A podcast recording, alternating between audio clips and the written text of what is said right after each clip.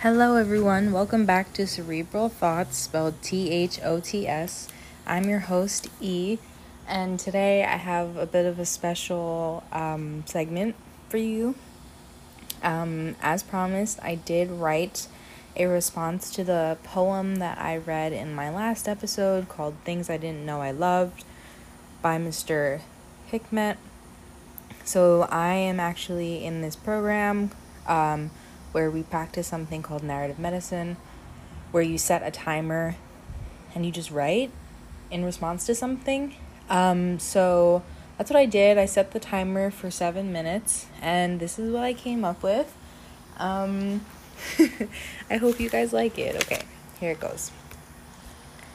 I could recite to you, word for word, every conversation I had with my grandma before she died.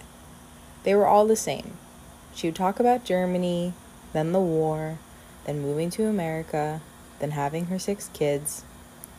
Sometimes she would end with saying that she was proud of me, and I always felt like she meant it. I didn't know I could love and miss having the same conversation with someone.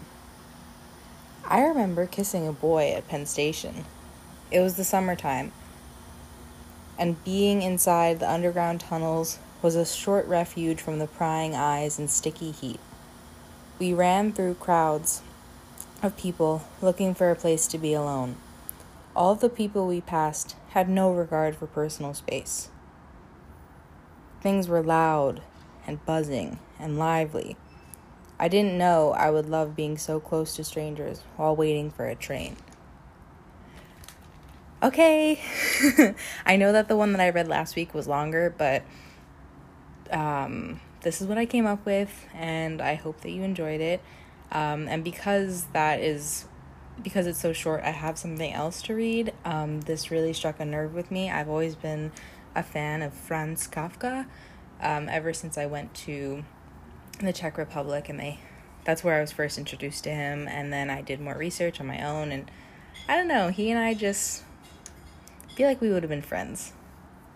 So, this is an article called Kafka and the Doll The Pervasiveness of Loss, and it was written by May Benatar. So, here it goes. Franz Kafka, the story goes, encountered a little girl in the park where he went walking daily. She was crying. She had lost her doll and was desolate. Kafka offered to help her look for the doll and arranged to meet her the next day at the same spot. Unable to find the doll, he composed a letter from the doll and read it to her when they met. Please do not mourn me. I have gone on a trip to see the world. I will write to you of my adventures. This was the beginning of many letters. When he and the little girl met, he read her from these carefully composed letters the imagined adventures of the beloved doll. The little girl was comforted. When the meetings came to an end, Kafka presented her with a doll. She obviously looked different from the original doll. An attached letter explained, My travels have changed me. Many years later, the now grown girl found a letter stuffed into an unnoticed crevice in the cherished replacement doll. In summary, it said, Everything that you love, you will eventually lose, but in the end, love will return in a different form. There are many versions of, of the story of Kafka and the doll. I heard this one from Tara Brach, psychologist and Buddhist meditation teacher in Washington, D.C. Only after many tellings am I able to relay this story without crying, and I have found that when I tell it to others, young or old, my listener is invariably moved, occasionally bursting into tears. When I went online to find confirmation of the story, I found one source that referred to it as a healing story. That seems right. For whatever this actually happened, the story is real and true and provides a template for healing. For me, there are two wise lessons in this story. Grief and loss are ubiquitous, even for a young child, and the way forward toward healing is to look for how love comes back in another form. I think there are advantages to viewing grief as omnipresent and inescapable part of being a human being. Grief encompasses far more than the loss of a loved one, although that is perhaps its most profound manifestation. The loss of the doll in the story is devastating to the little girl. This is what moves Kafka to create the wonderful stories of travel and adventure. He perceived the depth of her pain. It is reported that he put as much time and care into creating these stories for the little girl as he did in her other writings. Holding the perspective of the universality of loss helps us with the shame and loneliness. If a profound grief reaction to divorce or children leaving home or the loss of a pregnancy or unemployment or retirement or having to comfort the limitations of our children or aging or the loss of health is something I share with my fellow beings, I am less alone. And I don't have to be ashamed that I feel the way that I do, for shame is part of the legacy of isolation. And love coming back in a different form I believe it was Kafka's letters that were the real gift of love, and what was ultimately comforting for the little girl was the relationship that was the bomb. Balm.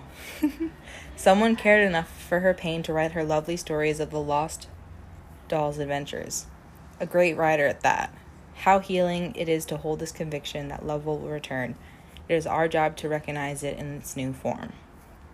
So, that's the end of uh, that article. I am now just realizing how they, how what I wrote and the piece that I read last week kind of connects to that. Um, I haven't had enough time to find love in a new form um, in terms of my grandma passing. Um, I feel like I don't want to disrespect the lady that we just the article that I just read, but it's hard to for me personally to make my peace with that because um I I'm not at the stage where I can find love in a different form and not feel like I'm replacing my grandma. But that's where I am. Um and maybe in time that will change and the two can kind of meld together where it's like I'm not replacing her, but I am finding her love in a different form. Um, I'll keep you updated on that. But that's where I am right now. So I hope that you are having a good day wherever you are in the world. Um, and I'll catch you in the next one. Okay. Good night.